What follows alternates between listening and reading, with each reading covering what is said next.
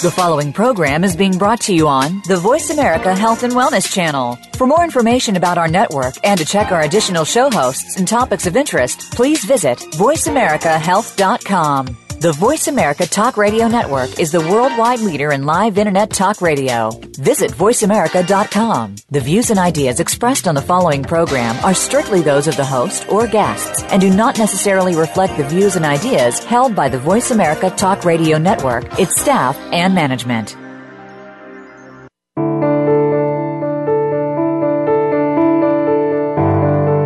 Welcome to The Journey Stories of Crisis and Hope. Your host is Jessica Pirro. In today's program, we will provide awareness and education on various types of crises, the impact they have on one's well being, and provide help to empower hope for you or someone you love. This program will help you understand various types of crisis situations by hearing from experts in the crisis response field, as well as those with lived experience through a difficult time.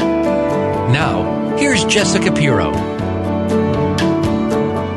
Good morning, everyone, and thank you so much for joining me today. This is the Journey Stories of Crisis and Hope, and I am Jessica Pirro. Every week, my goal of the show is to highlight the work of crisis first responders and their efforts in helping those in need. In previous shows, we've discussed the role of law enforcement responding to calls around mental health and suicide. And we've also discussed the role of crisis center staff and the general community and how we need to play a role in helping to intervene when someone is suicidal. Our discussion today brings these conversations into one with a person who's had a unique experience patrolling the Golden Gate Bridge in San Francisco and faced with intervening with numerous individuals struggling and without hope. This assignment took a patrol officer into a lifelong mission of helping to bring awareness to suicide prevention. So, before I introduce my guest, I want to remind you if during the show this discussion about suicide is impacting you or someone that you care about, please reach out to the National Suicide Prevention Lifeline at 1 800 273 TALK. That's 1 800 273 8255. And also with the Lifeline, they offer a crisis chat. So if you're not comfortable picking up the phone and making that call, please log on to crisischat.org to be able to chat with a counselor. And also for my international listeners, there's the International Association for Suicide for Prevention, and their website is iasp.info. Again, iasp.info. And if you click on resources on their homepage, it'll take you to the list of crisis centers so that you can connect with your local crisis center. So if during the show you have any questions for myself or my guest, please email me at jpirro, at gmail.com. That is J-P-I-R-R-O, voiceamerica at gmail.com. So I want to introduce you to my guest who's joining me today and tell you a little bit about his background. Kevin Briggs is a retired California Highway Patrol officer. During his 23 year career, he was responsible for patrolling the Golden Gate Bridge in San Francisco. In his retirement, he is mapping a movement as he speaks publicly about his suicide prevention and crisis encounters with people on that bridge. He has dedicated his life to promoting mental health awareness across the globe through Pivotal Points, an organization he founded to promote crisis management, suicide prevention, and leadership skills. As a mental health consumer, Briggs himself suffers from depression related to his highway patrol officer and work leader experiences, and is a suicide survivor, losing his grandfather to suicide. As an international presenter, Sergeant Briggs' story and lived experiences have been featured on TED Talks and numerous magazines, newspapers, radio shows, and podcasts across the world. He is the author, author of The Guardian of the Golden Gate, Protecting the Line Between Hope and Despair. So, Kevin, I want to welcome you so much for joining me today, and thank you again for taking the time to talk with our listeners. Um, thank you, so, Jessica. to get, it's a pleasure to be here. Awesome. So, just to get started, can you just um, talk to, with our listeners a little bit about what your job was like as a California Highway Patrol officer? Sure. Uh, we are charged with patrolling not only the freeways, but uh, unincorporated areas. And we would work right directly with the sheriffs in the county. So generally the sheriffs would handle the penal code and we would handle the vehicle code. And we also did other things um, going on with the Joint Terrorism Task Force and we would look into container ships. So a whole variety of things. And so when you were patrolling the, the bridge, you kind of stepped into an, really another line of work in intervening with individuals in crisis. Uh, you talk a lot about uh, in, in your various um, uh, presentations about the lack of training when you started as a police officer. And you know mental health and suicide calls are very different than the types of criminal responses or motor vehicle calls you were just describing. So what are some tips you would share for other law enforcement uh, officials in what they should think about when approaching these types of calls? Because mental health and, and suicide calls are very different. Right. First of all i would say get some training really. That's it's so vital. But to approach these calls, it's it's quite different.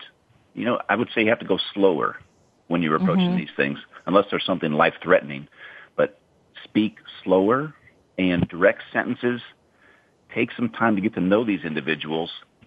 Ask them about any medications they may be on. We need to find out first if they are suffering from a mental illness. But if they are, you know, it's it's very tough.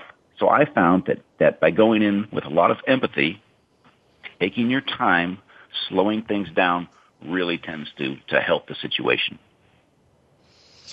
What were some of the types of trainings that you were able to pursue to help you in your work um, in working with individuals with mental illness? Was there any particular types of courses or trainings that you were able to find when you pursued that? Yes, but it wasn't after uh, quite many years uh, working on the bridge until I was able to get some training. But I went through the CIT crisis intervention training, yes. which was quite helpful. And then way later on um, in my career, I was able, one of the very few, very lucky to go through the FBI crisis negotiation school, which was just wonderful. Uh, I think everybody should should go through that as far as law enforcement. Absolutely. We uh, a few uh, last month we actually did a show about the CIT training. That's something we're very proud of getting going here in our local community. So we know how valuable that training can be for law enforcement. So I'm glad to hear that was your same experience. Um, you know, you you definitely were exposed to a lot of challenging situations, maybe in very traumatic situations on a regular basis that I would assume had an impact on you. Um, you've shared openly that you live with uh, depression as a result of your service. When did you realize this trauma was impacting you, and, and what do you do for your own self care? You know, I realized this probably, oh, I'm going to say eight, nine years ago. Um, and and I was a little slow on the uptake, I think, on this one, but I just found myself going to work and being fine, functioning at I would say 100%. But coming home, uh, I would just sit on the couch all day and not want to do anything. And it was very, very strange because I was an active person and I wanted to go out and explore things and do things. And I really didn't realize it until I, I went to my general practitioner and uh, he, I told him about what's going on and he knows my history and he had me take a, a test which was the PHQ-9 test, and I yeah. think I flunked it pretty good because uh, he came back in the room and says, "Kevin, you have depression. How do you feel about this?" I go, well, "How do you think I feel about it?" You know, right? I don't like it, but that's that's when it really hit me. And that's great that um, you know your primary care uh, physician really help to have that conversation with you. I think that's such a critical, they play such a critical role for people in identifying uh, mental health concerns. So that's, that's a great, um, outcome of that conversation to understand what was going on for you.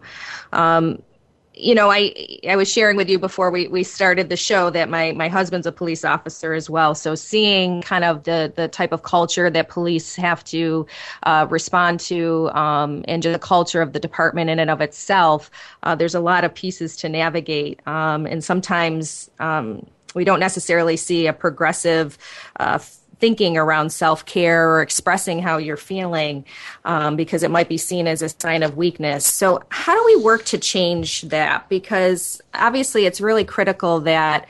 Um, everybody is caring for themselves, but for, for law enforcement and, and the situations you deal with every day, um, your care is so critical to be able to do that job as effectively as possible. Right. I, I believe it comes with training, awareness, starting at the top with management, having them come out and, and tell us, you know, this is what's going on, this is what's available to you. In the Highway Patrol and a lot of agencies, we have what's called the EAP, Employee Assistance Program. And that's where you can talk with a counselor for free, and it's all confidential, and that helps so many individuals. But uh, I believe it really, it starts with management, and they need to come down and explain things to us and get that ball rolling and tell them it's, you know, it's not a weakness. It's really not. It's an illness. And we can work on these things because we want you to be happy. We want you to come in and be productive as an officer, but we also want you to be able to get to retirement and have a good retirement. Right. Right. Now, did you ever, you know, as you kind of identified your own, um, you know, uh, experience with depression, did you notice um, concerns with any of your colleagues and maybe reached out to them to try to get them help as well? Oh, I absolutely did. Yes. Um, and talking with them in confidence, really pulling them aside and, and telling them, hey, this is, or even after something that they've experienced, you know, talking to them, this is what you may experience. And if you do, these types of things are normal.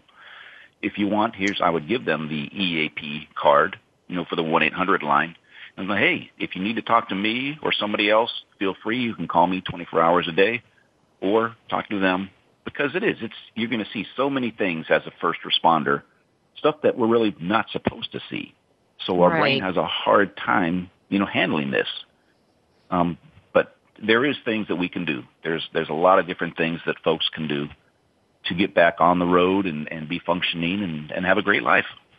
Absolutely. And I think it's just, you know, having people that they can confide in and feel safe to do that um, is so important for first responders.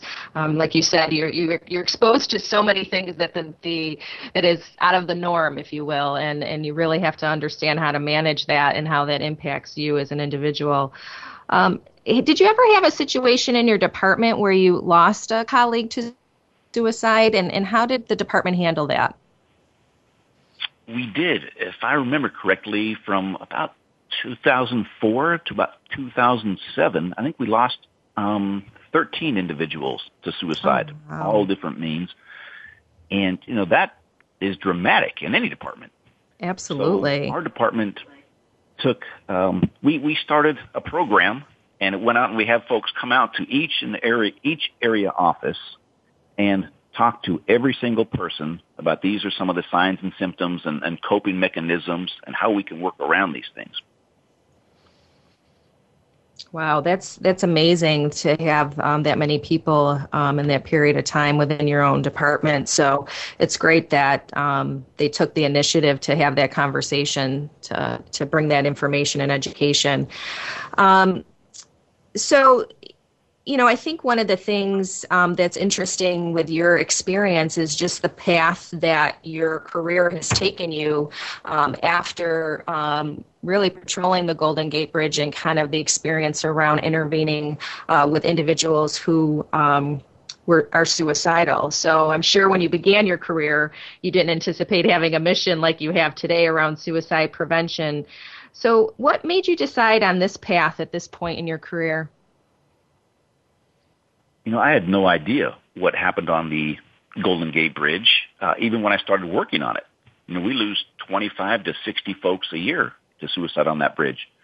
And I really liked working down there because uh, to meet all the people from all around the world, and it was just a really neat place to work. Um, I had no training, and and that was a, very much an injustice to me and to those folks who were contemplating suicide.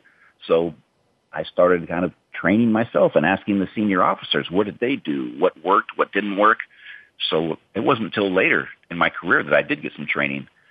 But, um, you know, I thought this is a, a great idea. I think I can, might be able to touch more folks, affect more folks once I retired in starting this business and getting out there and, and telling folks it's okay to talk about what's going on in your life. It's not your fault. You know, we, we, these things, this is an illness and we can work on this. Right. Right, and it's providing people with um, with hope, and, and that's I know a theme throughout all your work is is kind of re-establishing hope for individuals who are really struggling at that moment. Um, I know you've shared stories with your different talks um, about some successes as well as some losses on that bridge. Um, and how, how are you? I mean, we've been talking a little bit about self care. So when you're talking and talking about this over and over again, you know, how is your supports now? Because you're really reliving those experiences every time you present this information. Do you have, I'm assuming you have a great support system for you to be able to do this work. Well, I do. And, and everywhere I, I get to travel is a big support network because people want to talk after I speak um, people want to come up and talk to me and tell me their story, and we can laugh and cry together, and it's a huge coping mechanism for that. So now I have friends virtually. When I first started doing this, I mean, I got friends in Africa and all these different places. So it's a, a mutual understanding, a mutual friendship, but the one-on-one, I keep in, in contact with many, many people, and I have a phenomenal assistant named Jamie Burton, who is the CEO of a big mental health group, and she's based in Kentucky. Um, and she just offers me so much advice. And I have a counselor and a psychiatrist, which I believe are, are very, very important, not just your GP, but to be to get specialized as you would in it if anything was wrong with you. So all these folks, you know, really help me out and that's really and it's it's such a great message to share. And i you know just with individuals in general but for law enforcement listeners who you know maybe struggling or you know just really um, maybe you know concerned that if they reach out that it's a sign of weakness instead of a sign of strength. I think it's just that message and hearing from someone who's lived that experience and walked in those shoes if you will. Um, i think your message really resonates with with them and then just the general community as well um, because it really takes a team to do suicide prevention, and you're really representing one of many roles of a multidisciplinary effort um, of addressing suicide intervention and per- prevention. Um, you know, is there any other um, things you'd like to share with your our listeners? We just have a few minutes till we break, but just um, other recommendations for law enforcement officials. Um, we talked about training. We talked about support. Um, is there anything else that you give as tips for uh, law enforcement in in dealing with suicide and suicide prevention? Sure. I would say look at the organizations that are out there now, you know, NAMI and AFSP, and there's um, mental health first aid and all sorts of different organizations. Plus, please have some officers go to the negotiation seminars that are all around the United States, which I didn't even know about until after I retired for the most part. But these are wonderful. Things like I would get to come up and speak for an hour or so, but then I get to sit in the audience and listen to these wonderful people all sorts of clues and hints and, and how they handle different situations. So it's just a phenomenal experience, these, these negotiation seminars. Well, and there are so many resources, like you said. So um, we have so much to talk about. We are heading into break right now. So stay uh, with us. You're listening to The Journey Stories of Crisis and Hope.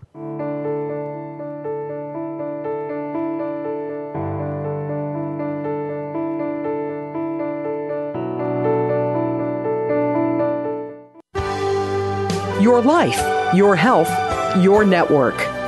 You're listening to Voice America Health and Wellness.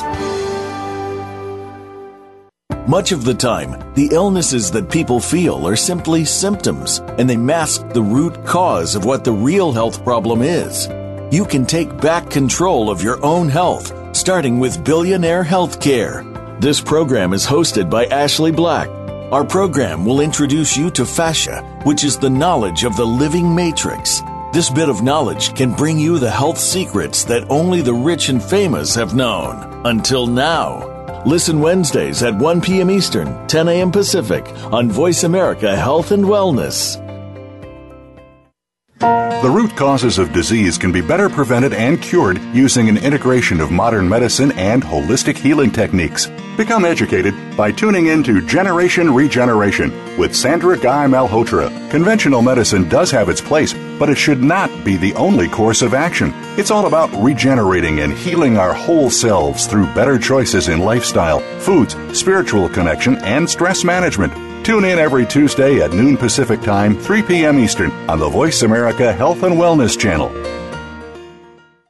Tune in every Tuesday for C. diff, spores, and more with hosts Nancy Caralla and Dr. Chandrabali Ghosh. Our program is to provide information about C. diff, healthcare associated infections, and more. Nancy is a C. diff survivor, healthcare professional, and the founder and executive director of the C. diff Foundation and Dr. Ghosh is the chairperson of research and development for the C. diff Foundation. Together, with their guests, we'll explore infection prevention, treatments, environmental safety, and more. Listen every Tuesday at 2 p.m. Eastern Time, 11 a.m. Pacific on Voice America Health and Wellness.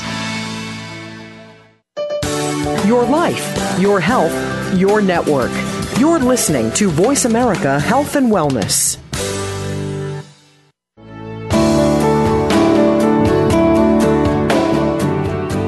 Are listening to The Journey Stories of Crisis and Hope. We'd love to hear from you with any questions or comments about the show. Please send an email to jpirro, Voice America, at gmail.com. That's J P I R R O, Voice America, at gmail.com. Now, back to The Journey. Here again is Jessica Pirro. Welcome back, everyone. Uh, my guest today is Kevin Briggs, who's a national speaker and author of The Guardian of the Golden Gate Protecting the Line Between Hope and Despair. Um, so, Kevin, um, now that you're retired, I know you touched a little bit about this in the first segment, but can you, can you share a little bit about your work now that you're retired from the California Highway Patrol? Sure. I started an organization called Pivotal Points, and what I do now is travel around um, everywhere. I'm in Mexico and and New Zealand, Australia, just all sorts of different places, talking to folks on how we can better understand each other, how to talk to someone who may be in crisis, and really get this conversation going about mental illness and showing people, you know, a lot of people think it that, like you said, it is a weakness and it's all in your mind and these different things but to show them this is really, it is an illness and how it affects folks, but how the majority of it is treatable and how we can continue to have a, a wonderful life, but just to get that message out there, you know, to break this stigma. Absolutely. So, part of your path led you to write a book. Um, so, can you talk to us a little bit about the reason you decided to write the book? Sure. Um, is basically off of my experiences, lived experiences, and those working on that bridge, um, you know, we lose over 42,000 people a year just in the United States to suicide. So when I retired, I thought, how can I keep people from getting to this point, to getting to the point when they have a gun to their head or, or at the top of this bridge? That's my main focus now is getting to folks long before they get to this, like a stage four cancer. So mm-hmm. I wanted to also provide folks with some tools they could use how do we approach someone who we think may be in crisis? Maybe they're not, but we need to find out. How do we have that courageous conversation? It's very, very tough to start that and to do that. But if we don't, that regret, you know, could, that could really, uh, that could last forever for what you did. If you just take some time, see the signs, see some symptoms, take some time and talk to someone. Just see what's going on with them. And then have some information with you in case they are having a very difficult time. What can we do about it? Where can they go? Who can they see? So this is what I really am focusing on now. So, can you talk a little bit about your book, the the Guardian of the Golden Gate? Like, what what is it? What are the stories that you're sharing as part of that book? Sure, uh, I share my own life experiences. Uh, I've had cancer uh, multiple surgeries. I've had traumatic brain injuries with concussions and things. Um, my own boy, who is 15 now, was suicidal, and what we call a, cutter, that non-suicidal self-injury. Mm-hmm. How this came to be as first responders, we are so good at at helping other people. You know, we miss things that's going on with our own life, and sometimes we miss things going on with our family because we want to be at work. We want to help people all the time. And there's also uh, stories in there and events that occurred, of course, on the bridge and off the bridge. Some good, where they, they turned out fantastic. Others that they they turned out, you know, not so well. And what about the families that are left over? How are they doing? How are they coping? And then there's a um, some other guidelines that I have, like I said, for talking to folks and also for self care. I really wanted to get into that, how we can take care of ourselves. Absolutely. And I mean, in just your own experience, the, the traumas you've experienced as an individual, it just, you know, we, we talk a lot about, um, you know, when people are struggling, understanding their history, understanding what has happened to them, um, to really guide our approach in working with them. So it's interesting that, you know, your, your story of even your own struggles really shows firsthand, um, that there can be success, um, even when you're struggling with a mental health illness or have had some challenging experiences. So you you're, you're showing that hope uh, in, in, in yourself um, in the work that you've done in your own personal personal experiences, which is wonderful. Um, in your book, you talk about your release model. Can you describe what that is? Sure. This is a model I developed to give folks who want to want to contact someone, so to speak, to help them in in doing that. You know, this is, a, like I said, a very courageous conversation to walk up to someone and say, hey, I've noticed some things about you. Can we go sit somewhere and, and talk for a while? So how do we start that? How do we get to that? What are we looking for? But I also wanted to give that individual some guidelines and some information to do this so that person that they're talking to doesn't feel humiliated and they don't feel disrespected and they can open up and we can find really what's going on with that individual. And I, you know, I think the point about this being such a courageous conversation is is such a, a critical one because um, it does take a lot to just ask somebody, "Are you thinking of suicide? Are you thinking of killing yourself?" But what a path you can change if you do ask that question. So, uh, the tips that you're sharing are, are really, really critical for for everyone to be aware of. Um, you also talk in your book about your quality of life model. Can you can you talk a little bit about what that is? Sure, that's for I developed it really for me and, and what I do, and, and so I can have a quality of life. Um, the quality of life triad it starts as a support system on I said that's a triangle. So you have your support system, and then professional care, and then self-care on the very top. And I put that self-care on the very top because I need to recognize, if at all possible, what's going on with me. You know, we all have bad mental health days, but if that turns into a couple of weeks or so, in my opinion, you, know, you need to get some help. It shouldn't go on that long a time. And that goes right down into professional care. And when I'm talking about professional care, it's not just psychologist, psychiatrist, your GP but anybody in profession that can help you. A life coach, a yoga instructor, a meditation instructor, anybody along those lines. And of course, right next to that is your support system, which is absolutely critical. Friends, family, anybody that's there that can support you in what you do. So these three things, self-care, professional care, and support make up the quality of life. That's wonderful. Yeah. So you you talk um, in the work that you do. You do a discussion around crisis management, and you discuss that it's important to build solid skill sets and strategies for dealing with various types of crises when they may occur. So, what are things people should think about to help build that skill set? Really, it, it starts with having plans for things that may come up. It depends on what job, of course, you're in, but if we're talking about my job, if we're getting new officers in, which we do frequently, then we're going to train them, hopefully train them in CIT, this crisis intervention training, before they get out there on the road or while they're in the FTO um, process, field training officer process. We need to jump ahead of these things and be ahead of that before we let these folks go out there and do that. I know in Australia, they have what's called uh, mates in construction and I went there, and before these folks are allowed to go on to the work sites, they talk to them about suicide and mental illness and these things because they have such a high rate, because they have such a, a high turnover of folks going in and out of that industry and the jobs, you know, they starting and then three months later they're done or so. So these folks are suffering because they don't know where their next income is coming from.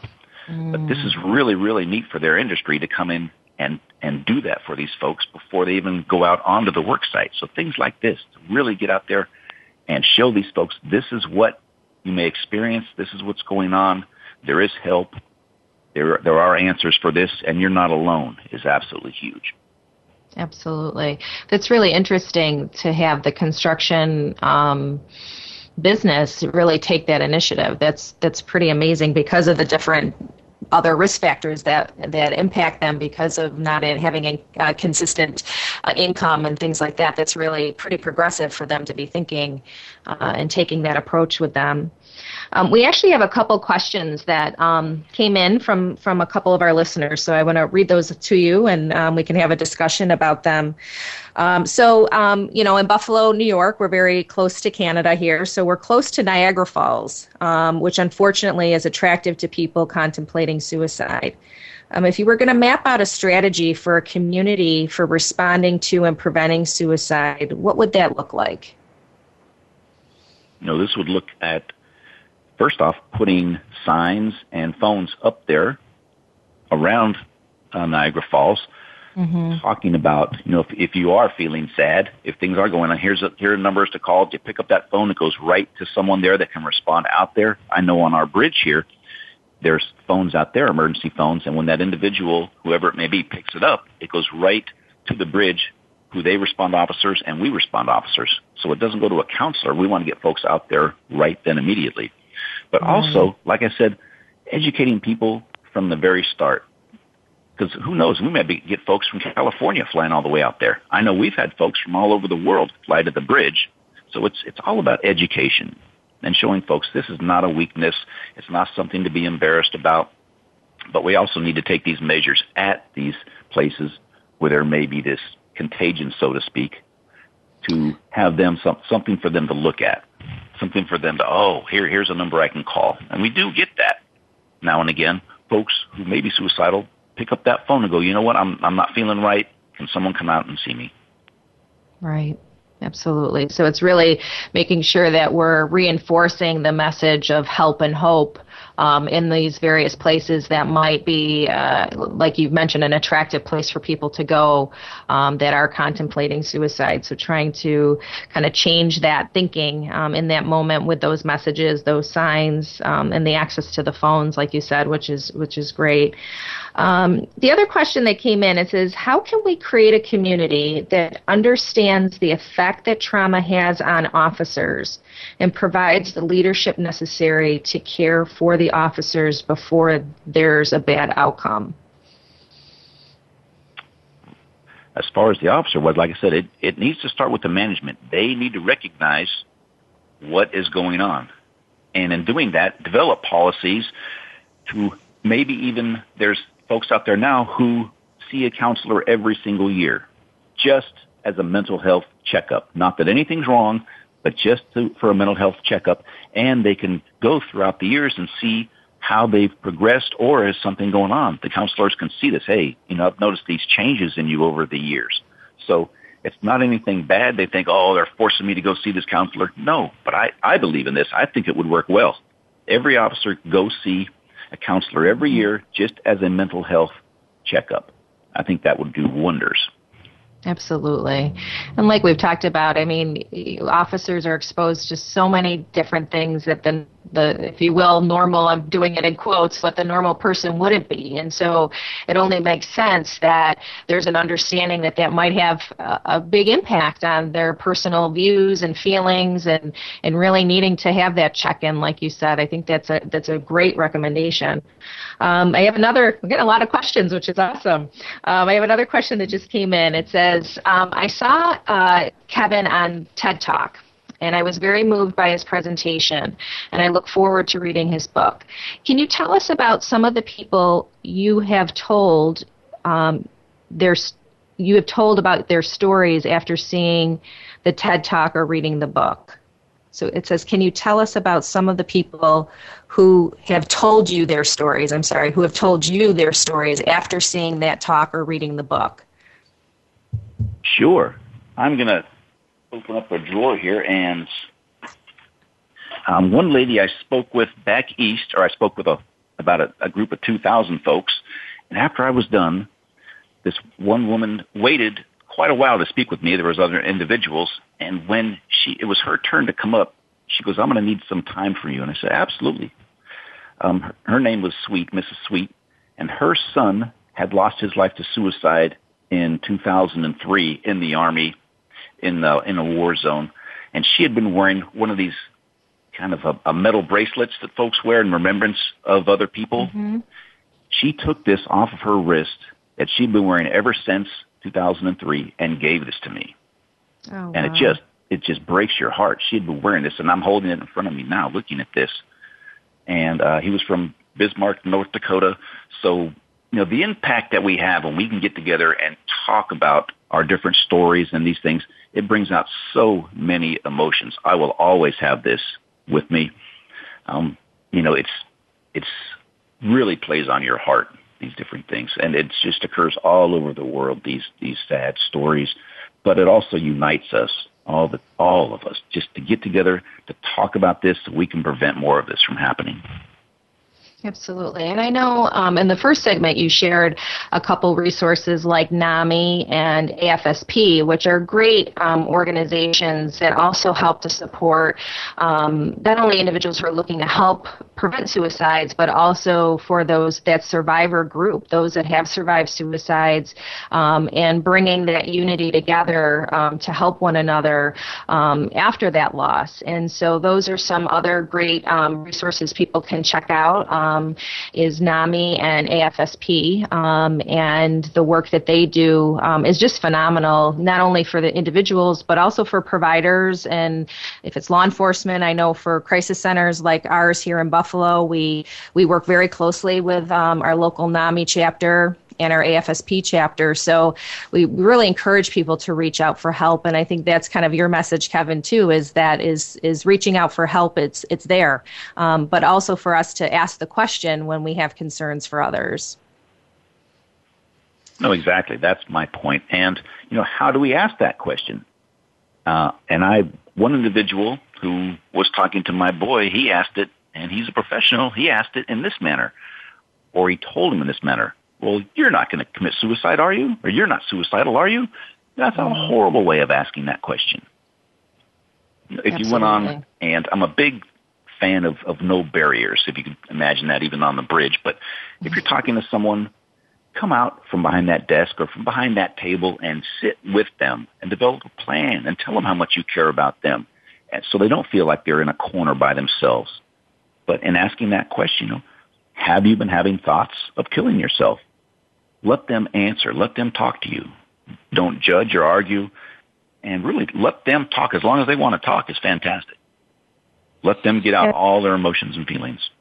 Absolutely. And in listening to them, I think that's, uh, like you said, you can ask the question, but then you have to be there to be present with them uh, to listen to what they are saying so that you can really hear uh, where they're at and also what intervention might be needed at that point um, to really have an impact um, on changing their path um, in their life at that moment. Um, so we're going to be heading to break um, just briefly here, but I just want to remind our listeners that um, if you are having thoughts of suicide or you need um, to reach out and maybe help somebody that you love, uh, please contact the National Suicide Prevention Lifeline at 1 800 273 TALK. That's 1 800 273 8255. And also, the Lifeline has a crisis chat and you can go on to uh, the website uh, crisischat.org and you'd be able to chat with a counselor if you feel more comfortable uh, doing that. And then for our international listeners, I want to make sure you have a resource as well. And there's the International Association for Suicide Prevention, and that website is uh, www.iasp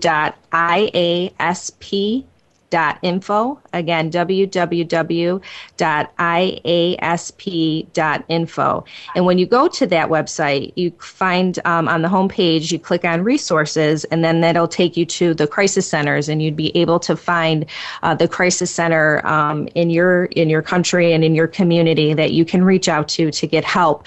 Uh, this is definitely an issue that um, impacts uh, the world as a whole, um, and I know uh, locally. Um, as well as just nationally within the United States, we have seen um, rates of suicide increase. So this conversation is something that we have to keep having, that we have to keep reinforcing, um, and we also have to provide that path for people to um, reach out, but also for us to provide a, that courageous conversation, like Kevin's been talking about, um, and really providing a comfort area for people to get that help that they need um, to continue their living and not make that decision to die. Um, so, you know, we have so much more to talk about, so please stay with us. You're listening to The Journey Stories of Crisis and Hope.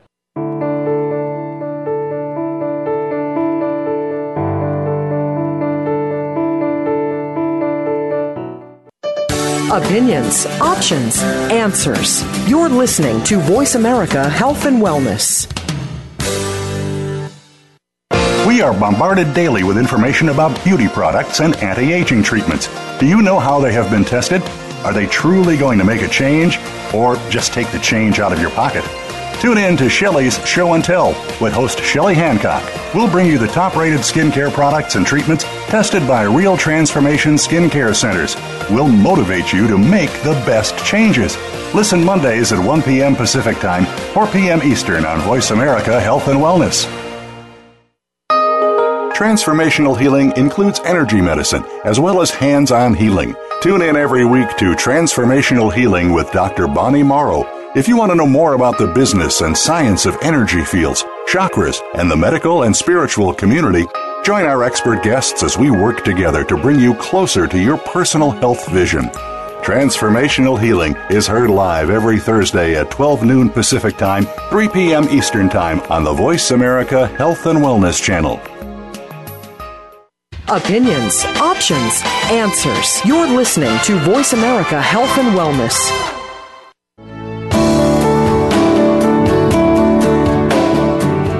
You are listening to The Journey Stories of Crisis and Hope. We'd love to hear from you with any questions or comments about the show. Please send an email to jpirro, Voice America, at gmail.com. That's J P I R R O, Voice America, at gmail.com. Now, back to The Journey. Here again is Jessica Pirro. Welcome back, everyone. Um, my guest today is Kevin Briggs. Um, and as we discuss this, this issue, I, I want to make sure um, that you know awareness and education is provided. And we've been talking about some different pieces of that in our couple segments so far.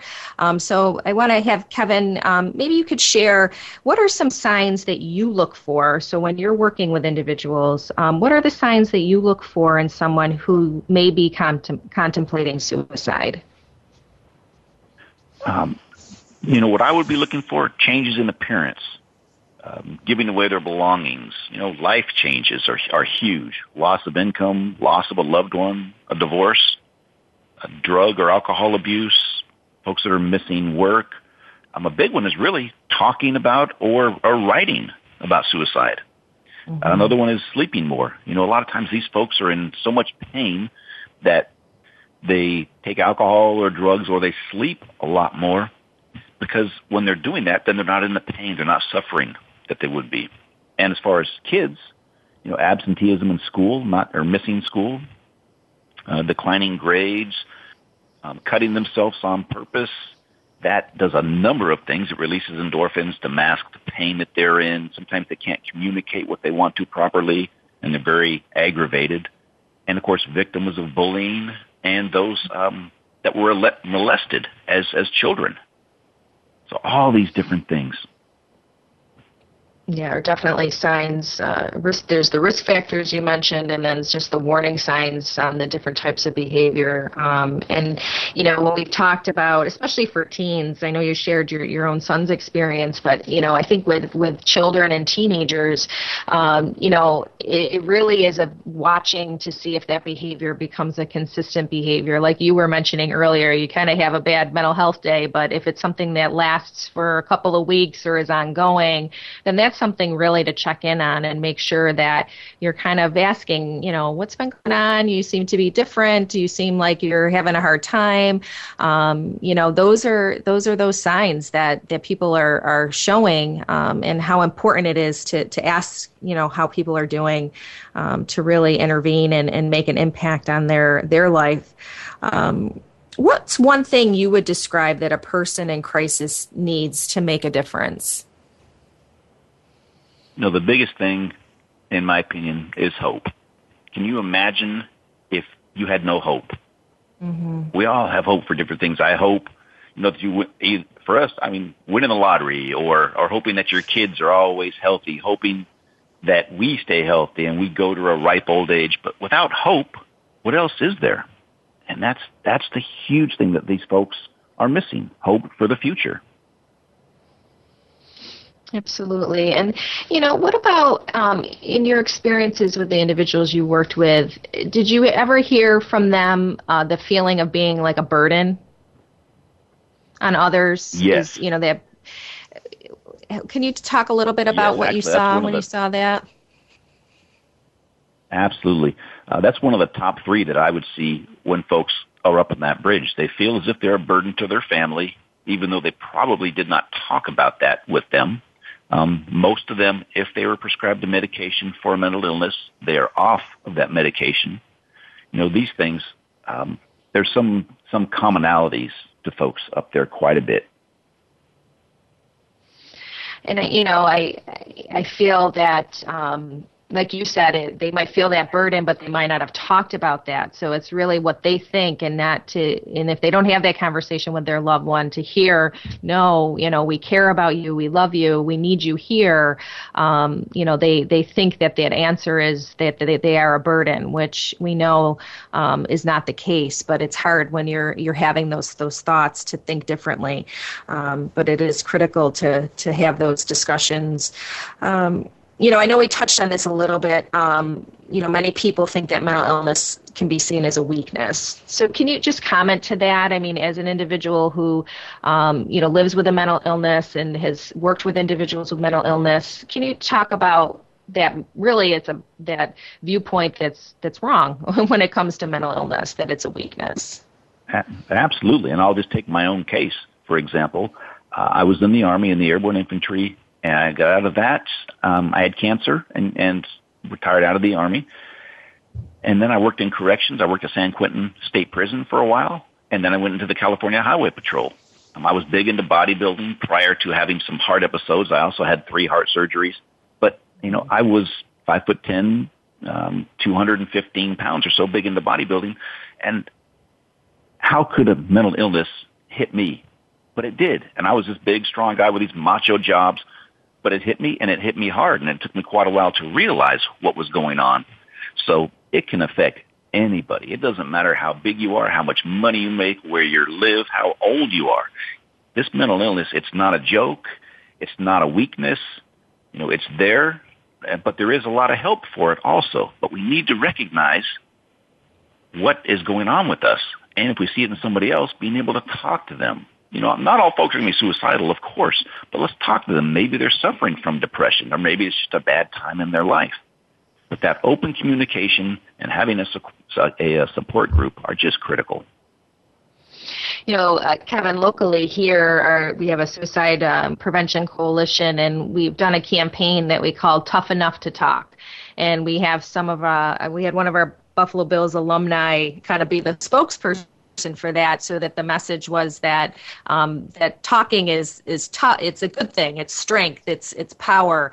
Um, and so it's really getting that message out to to everybody, um, you know, including men. I mean, I think for men, I mean, we, we consistently see that our uh, rates of suicide among our middle aged men um, are pretty consistent.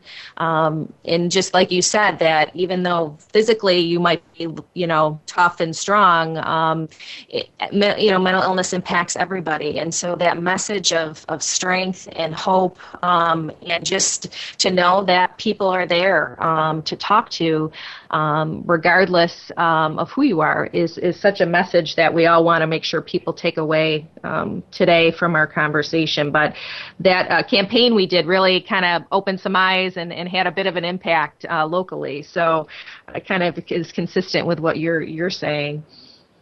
Um, so you no, you've fantastic. shared. I, I love that. Yeah, tough enough to talk. I love you know it was a great it was a great campaign and it, continues to to really resonate with the community. So.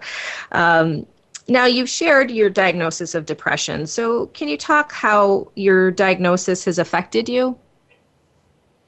Sure, it affects me really every day, and it and it still does. Um, I still I go to a counselor. I see a psychiatrist. We're still working you know, many people don't need medication. I do, and we're still working on that medication, and it's been years now to try to get this settled down and, and things that go on.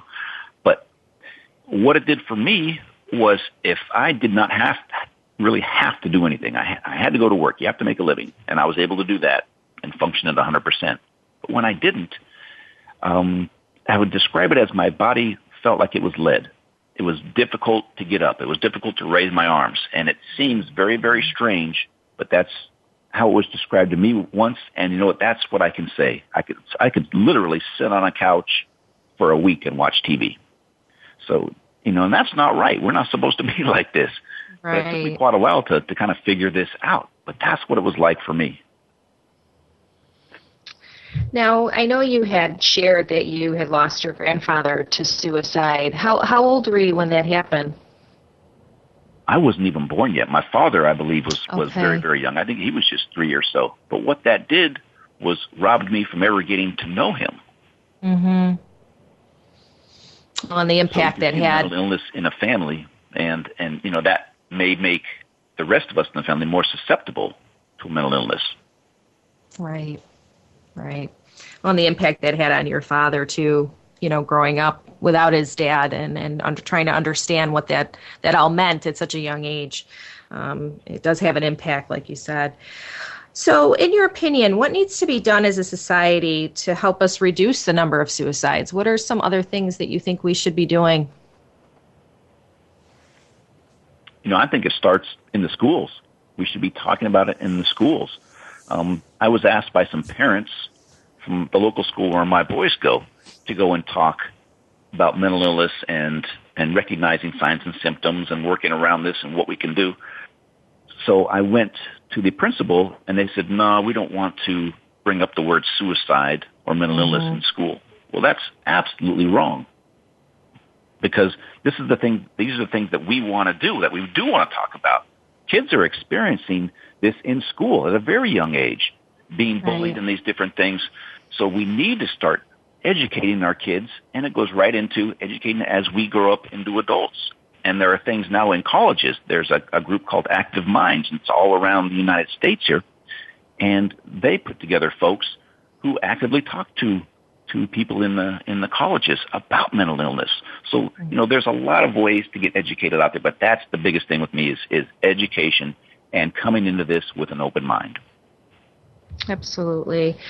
Um, so we have a few minutes till uh, till the show actually ends, and it's just been such an amazing discussion with you today. But I'd like to kind of finish up with some, you know, thoughts of how do you instill hope for those that are hopeless? What are some of the things that you do to reins- reestablish that hope for people? you know, I just want to be there for them. And if they talk about, you know, you've never had cancer, you've never had a mental illness, depression, or something, to tell them there's a lot of folks who have been where you're at right now, but they went and they sought help and they were able to get some help. Now, in my view, when I'm when I'm working and they're over the rail, you know, it takes a lot of courage for them to come back over that rail. I never promise them anything. I can't tell them they're going to get better, but at least they're there for another day, another chance at getting better. And that's the big thing with this is getting to folks who may be able to help them. There's a lot of opportunities out there. We just have to find the right one that fits that individual. Absolutely. So, Kevin, can you share um, your website and maybe some of your social media uh, contacts if people are interested in following you or, or learning more about what you're working on? Sure. If they just go on to its pivotal points, so if they went um, com, and there's all sorts of information out there. And also the book is uh, Guardian of the Golden Gate, protecting the line between hope and despair. There's a lot of personal stories and a lot of stories, um, survivor and otherwise, in this book, and that's available at Amazon and, and bookstores all around. So please um, look at that website. There's information on there on how to, how we can help each other and make it through this. You know, there there is hope and there is help. Absolutely.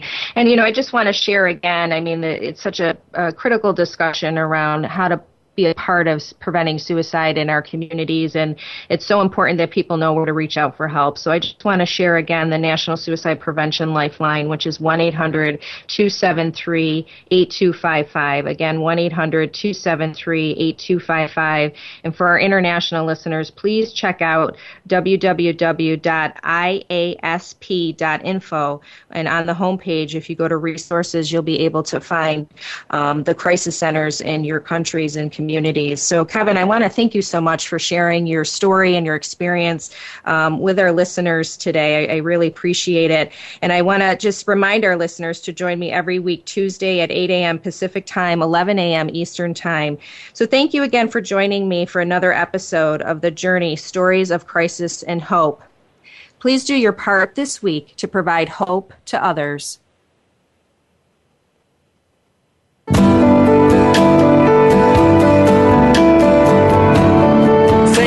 Tuning in to The Journey Stories of Crisis and Hope.